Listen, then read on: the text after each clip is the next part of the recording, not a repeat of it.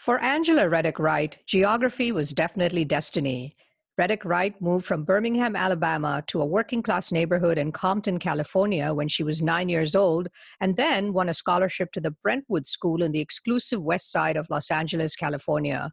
Those moves would be to be the most transformational events of her life. You know, at young ages, people had you know these exclusive cars and you know spring break they say where are you going for spring break? I'm like um, going home and they on spring break day would be going off to hawaii or to europe or what have you. So it was just a totally different experience but it opened my eyes to a new world the new possibilities and opportunities. Reddick Wright went on to become an employment and workplace mediator, arbitrator, and workplace and Title IX investigator. Hello, everyone. I'm Chitra Raghavan, and this is When It Mattered.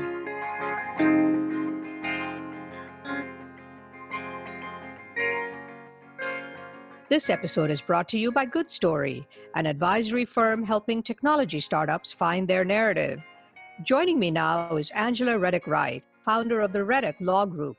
Angela, welcome to the podcast. Thank you. It's a pleasure to be here. So, where did you grow up and what was your childhood like before you moved to Compton, California? Well, um, my father was in the military, so I actually was born in um, Frankfurt area, Germany. Um, but I don't remember much about it because we left there when I was one or two years old.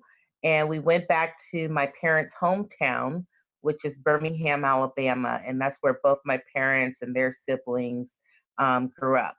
And so I lived in Birmingham, Alabama until I was until I was nine years old.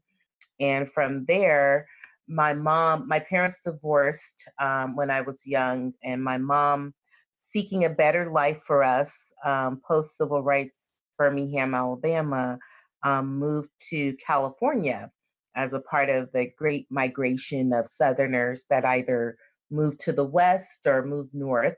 And so um, some of her siblings had moved west already to Compton, to California, um, specifically Compton, California. And so we moved there when I was nine years old. So, growing up as a young girl in Birmingham in the Black South, how did that initially begin to shape your views? Um, well, it, it had a great impact on me. I grew, I was born in 1969, and so I I was young, you know, as the civil rights movement was starting to close out and evolve into a different type of movement than the the type that my my parents and their parents and, and so forth experienced, one with Jim Crow and dogs and beatings and, and so forth. So I sort of grew up in an I as a child, I was shielded from a lot of that. So I grew up in sort of an idyllic environment, you know, with grandparents on both sides where um, you would sit on the porch and you would say hello to people as they passed by and everyone was referred to as kinfolk because we all knew each other. I remember like Southern traditions, like sitting with one of my grandmothers and drinking coffee with her, even as a young kid, kid out the bowl. So, on one level, it was idyllic and had a lot of Southern traditions. But I do remember, um, you know, obviously, even though I wasn't in the heart of marching or anything like that, I have, you know, memories of those conversations and of people still being very active in the movement.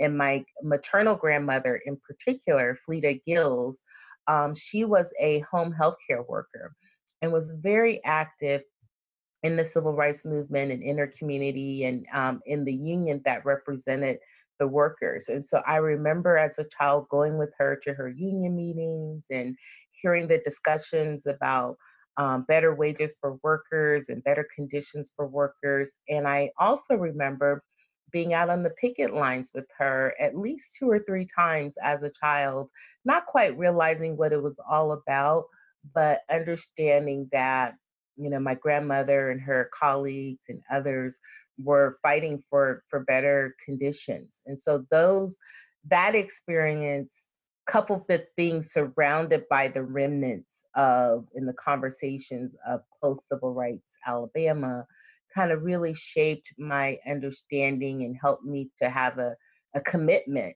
to you know, advocacy and you know, um, looking out for others and being sensitive to issue, you know, social social issues. It really um, shaped my my experience. Although, you know, I only grew up there till it was nine, until I was nine, but it was it was significant even in that that short amount of time. And then, so what was your move to Compton like? And and then you also had another a kind of big change in the school that you uh, began to attend. So tell us about kind of those shifts. Right.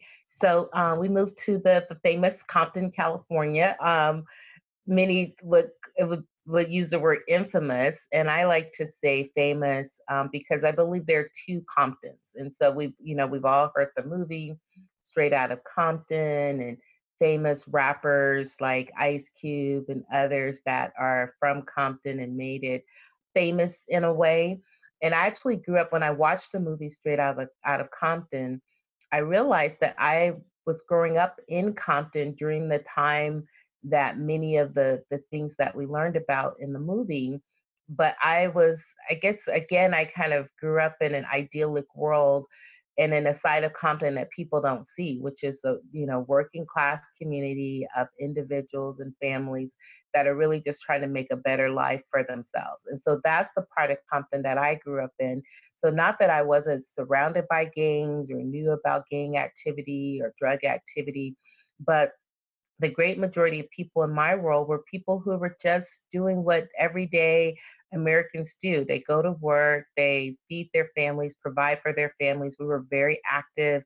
And I, I, I was very active in, in my church, and my mom made sure I was, you know, always had something to do, whether it be at church or other community activities or enrichment activities.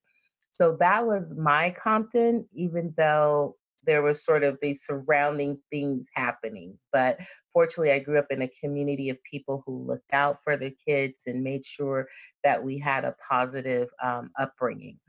And so um, I went to my elementary school. I started elementary school in Compton at Longfellow Elementary. And then I went to junior high school at a school called Willowbrook.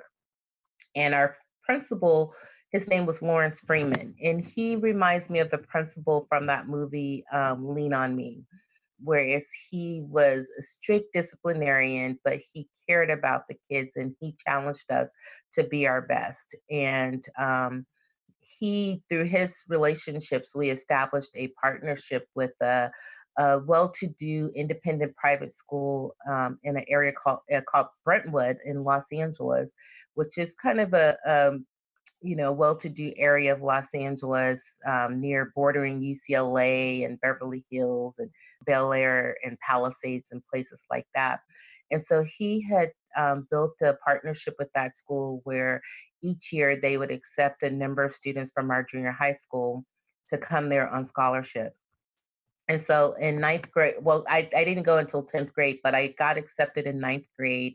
I was fortunate to be able to go. And um, that experience, coupled with moving from Birmingham to California, it was another one of those experiences that really changed and impacted my life.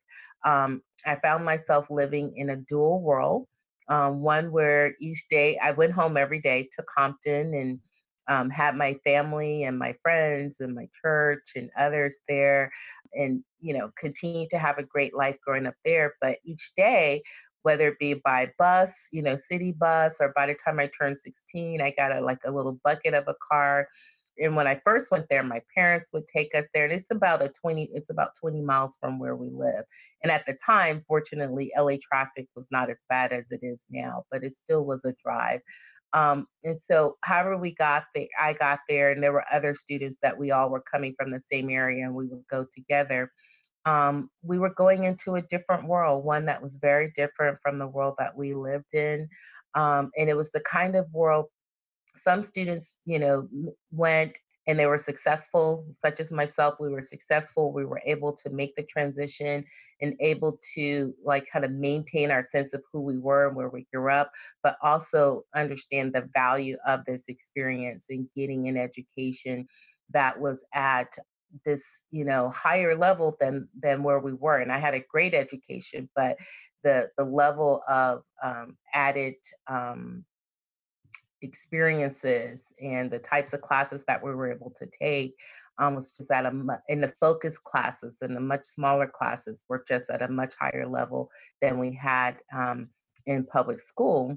And um, and then also we were around people that had substantial wealth and substantial opportunities and so forth. And you know at young ages people had you know these exclusive cars and you know spring break they say where are you going for spring break? I'm like um, going home and they on spring break day would be going off to hawaii or to europe or what have you.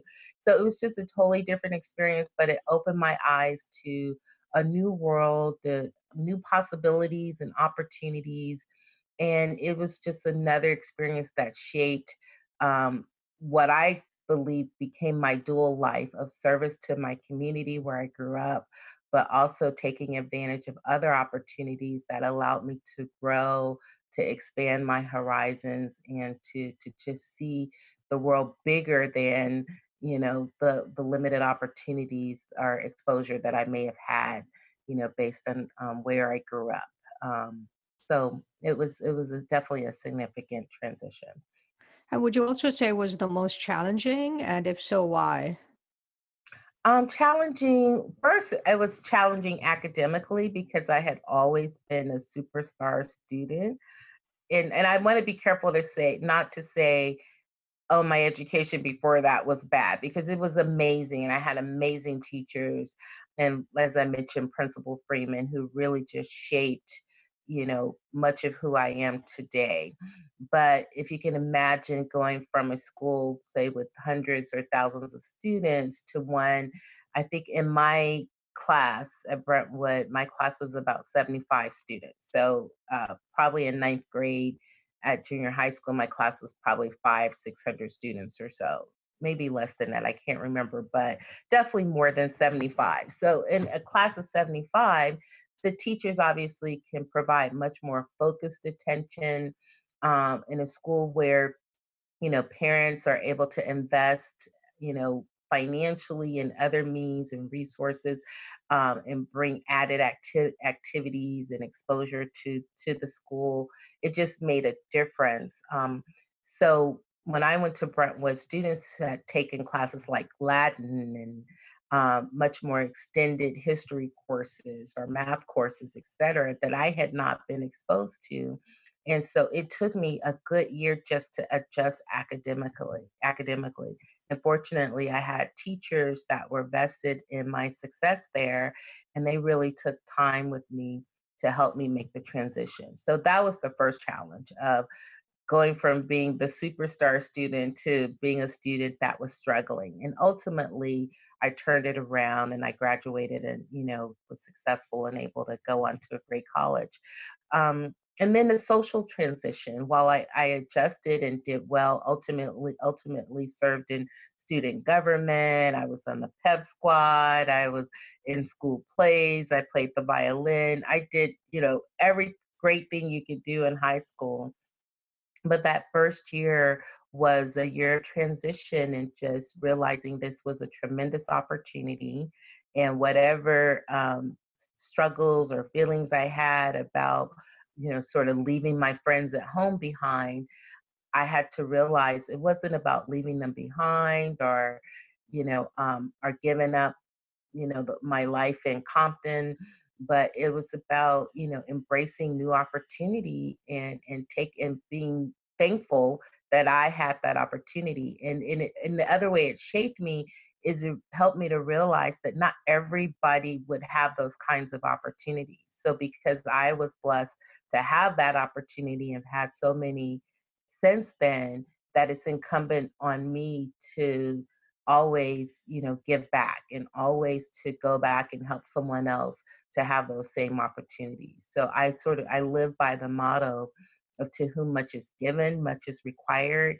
And also, I live by a, a servant leadership model, which means that you know you're a leader, but it's income. The best leaders are those who realize it's best to be in service, to use your leadership for good. And so the that experience in particular helped me to begin to form those those principles as life principles that I live by and that I lead by.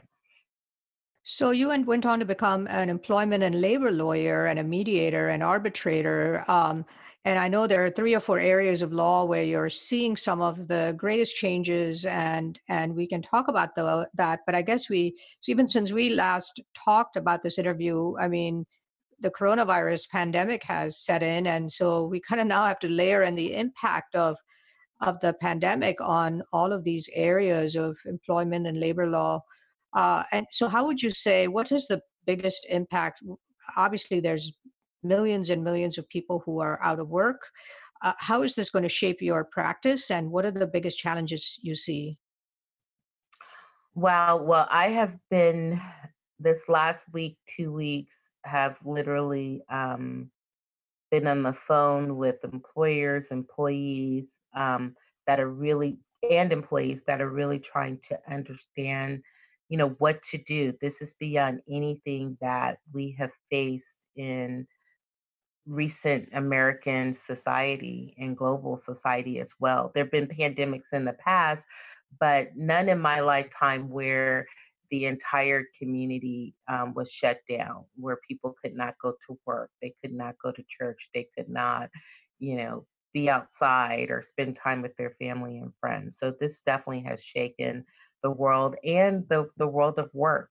So my biggest advice to employers is you know, one, obviously many employers have had to make some tough decisions that, you know, even the best of employers that care about their employees and want treat their employees well, um, just by virtue of the fact that they don't have patronage at their business. Um, or that um, you know people aren't using their services. Even I, in my own business, have um, I was scheduled to begin some new contracts for different services, and I put a hold on those contracts simply because I don't know what's going to happen.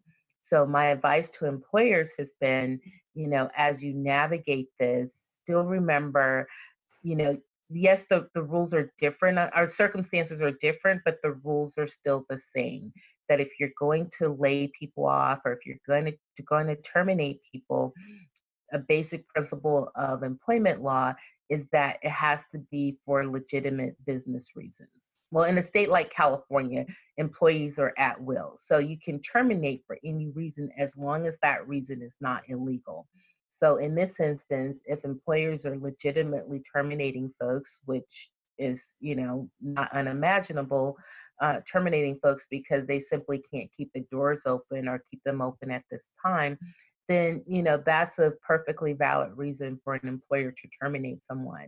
But where some employers can get into trouble is if they're using this pandemic, this global crisis, as a way to try to get rid of folks that they've been wanting to get rid of for a while, but now they're sort of using this as a as an excuse to get um, rid of folks. And I don't think many employers are doing that, but where they have to be careful if they are suddenly making decisions based on discriminatory or illegal factors. So, say, for example, there's a woman or a disabled person or person that's of a certain religious belief that you know for whatever reasons an employer may have some bias against that person and now they're using this as an opportunity then that's where employers need to be careful. They need to be to make sure that any decision they make is based on true legitimate reasons, which is we simply cannot afford to do business anymore.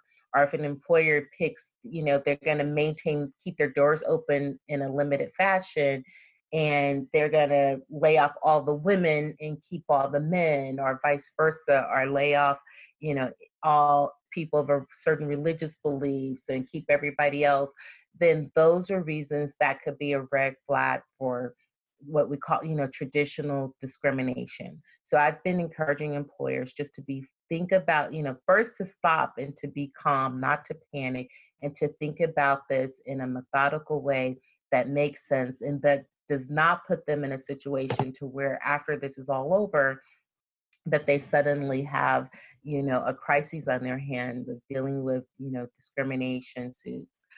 The other thing is employ many employers are having to think through you know their sick leave um, policies and their other leave policies because many employers are trying to keep their employees on as long as they can and so they are expanding their policies to you know expand the time that people can be out to um, expand you know provide people paid leave when they otherwise would not be required to um, just to try to help people out you know and obviously we see examples with the bigger companies like starbucks who um, you know are paying their employees for the next 30 committed to pay their employees for the next 30 days whether they work or not.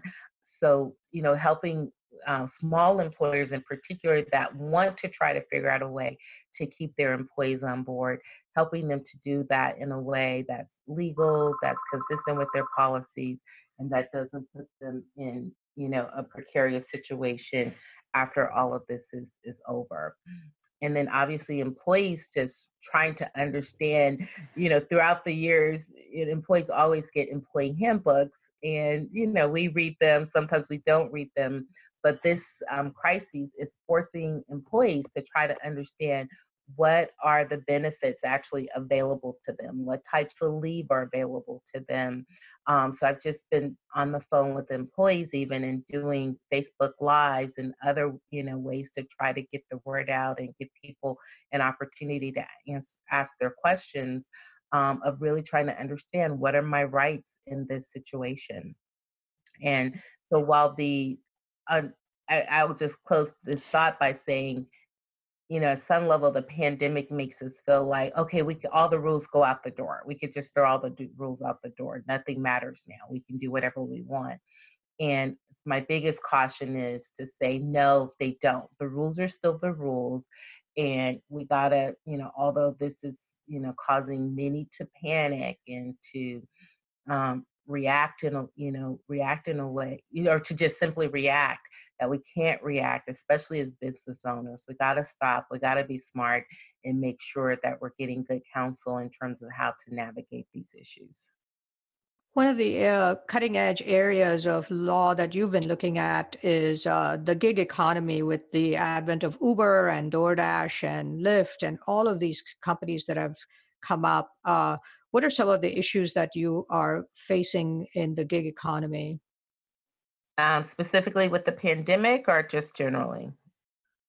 I guess both. I guess you can't separate them anymore. Yeah. So prior to the rise of um, COVID 19 in the workplace and in society, there's been this last year, two years or more, there has been um, lots of activity, legislative activity, activity in particular um, in California, where um, states and legislatures are trying to grapple with how to develop laws that protect the gig economy, not only in terms of issues of discrimination and harassment, but probably more so in the area of how they're paid. Um, so you take a company like Uber or other gig economy companies their in, um, their employees or their workers are were classified as independent contractors, which meant ideally that they worked whenever they wanted to work. When they worked, um, Uber would pay them a percentage of the fares collected, etc.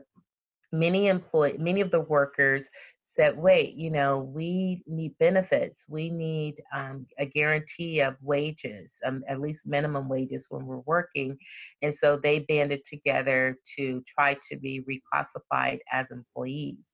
And in California, um, the legislature passed effective January 1 a law which basically and it, it's it's an evolving law there's been case law before this um, but basically says that the when an employer classifies someone as a contractor, that the presumption is really that they are an employee and that there is a three pronged test to determine if they are an employee or a contractor. And that test really centers on whether the employer has control over the worker and whether the worker has um, other you know the other clients and other services that they provide provide outside of that employer.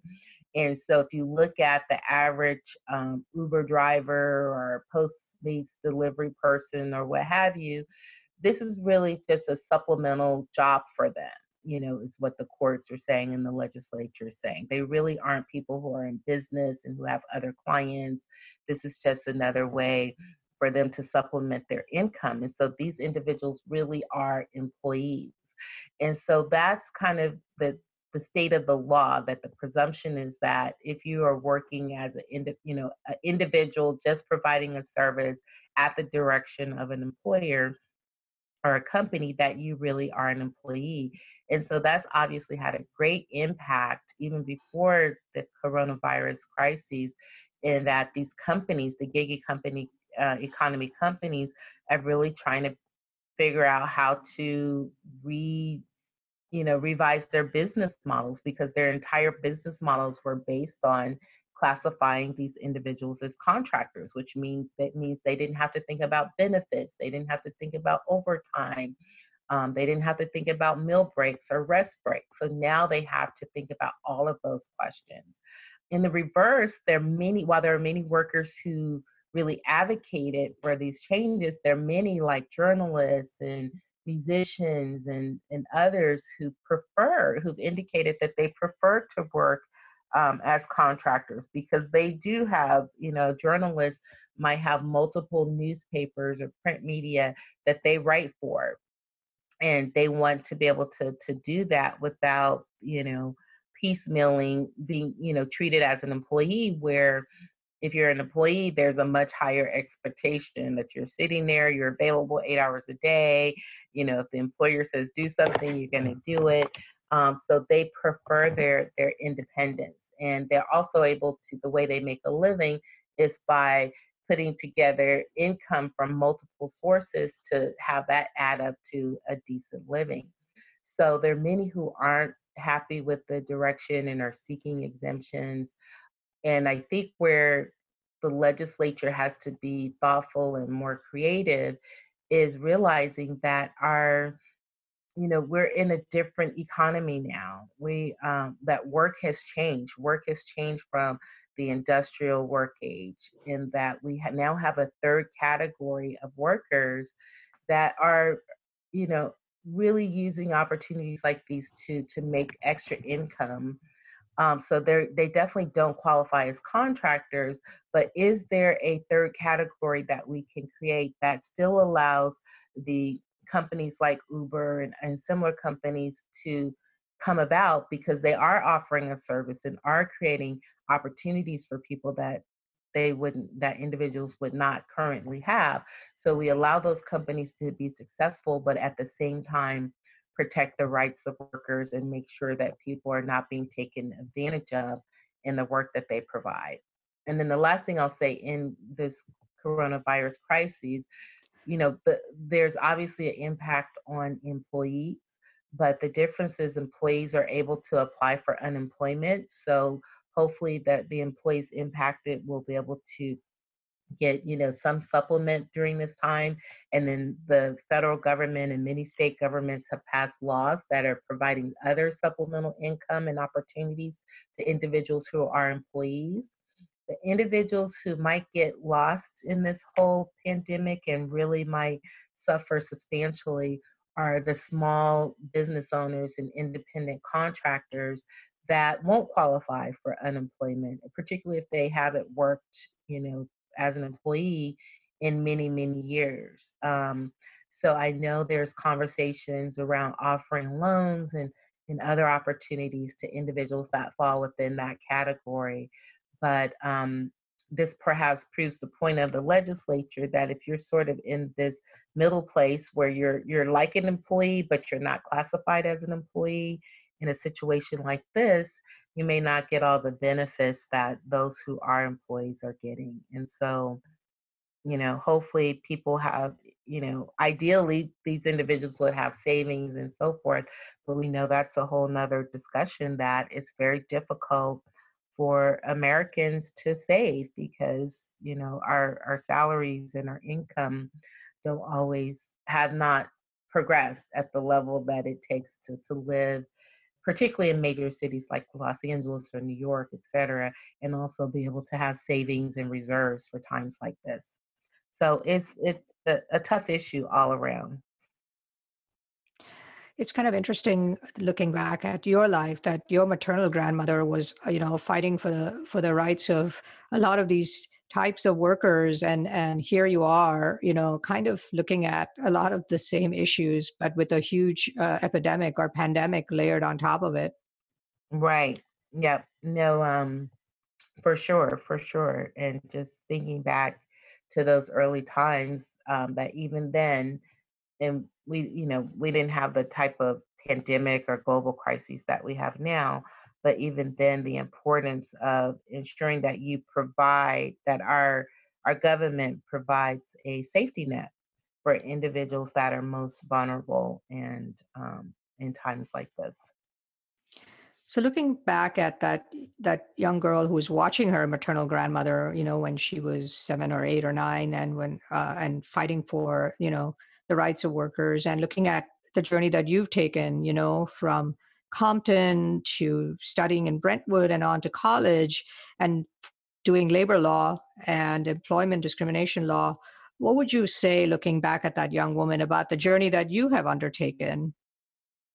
this that it's been a good one. I mean, I feel like everything happens for a reason. I feel like each experience, um, if you recognize it, allows you to grow and um, to become a better person.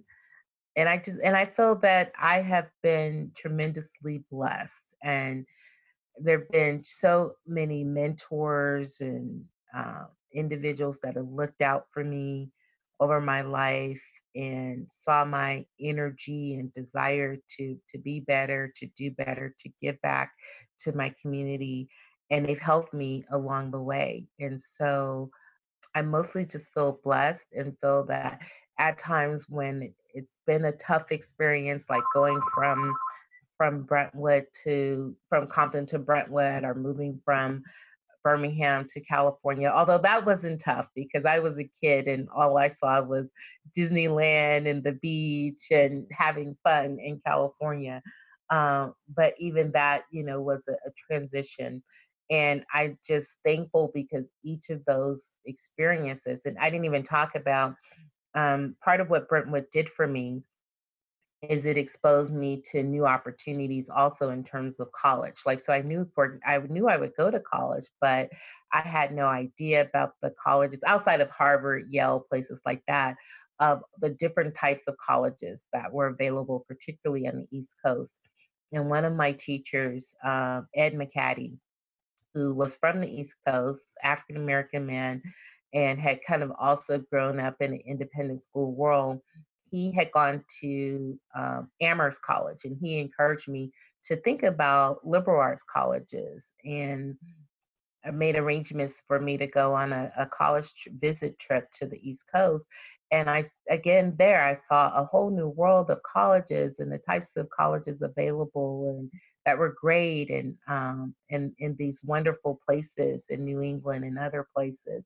And so, but for that experience and exposure, I never would have gone to a school like Amherst College. And in fact, my you know family and my friends they're like, "Where are you going to college? Is that a real school? We thought you were smart. Why are you going to a school like that?" because we just didn't know about that where I came from. And so of course now I'm a big fan of liberal arts colleges.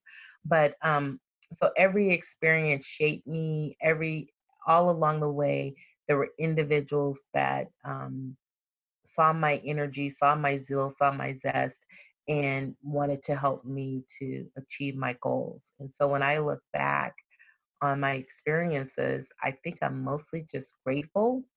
And I felt a tremendous sense of duty and responsibility to help create those opportunities for others. Angela, thank you so much for joining me today and for this lovely and timely conversation. Thank you. It's been my pleasure. Angela Reddock Wright is the founder of the Reddock Law Group in Los Angeles.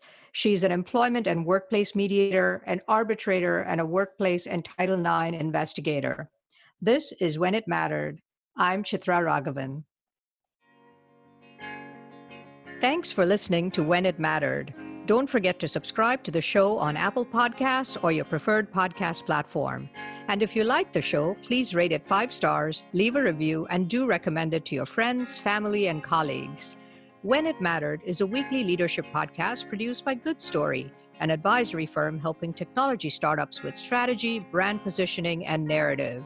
For questions, comments, and transcripts, please visit our website at goodstory.io or send us an email at podcast at goodstory.io. Our producer is Jeremy Corr, founder and CEO of Executive Podcasting Solutions. Our theme song is composed by Jack Yeagerline. Join us next week for another edition of When It Mattered. I'll see you then.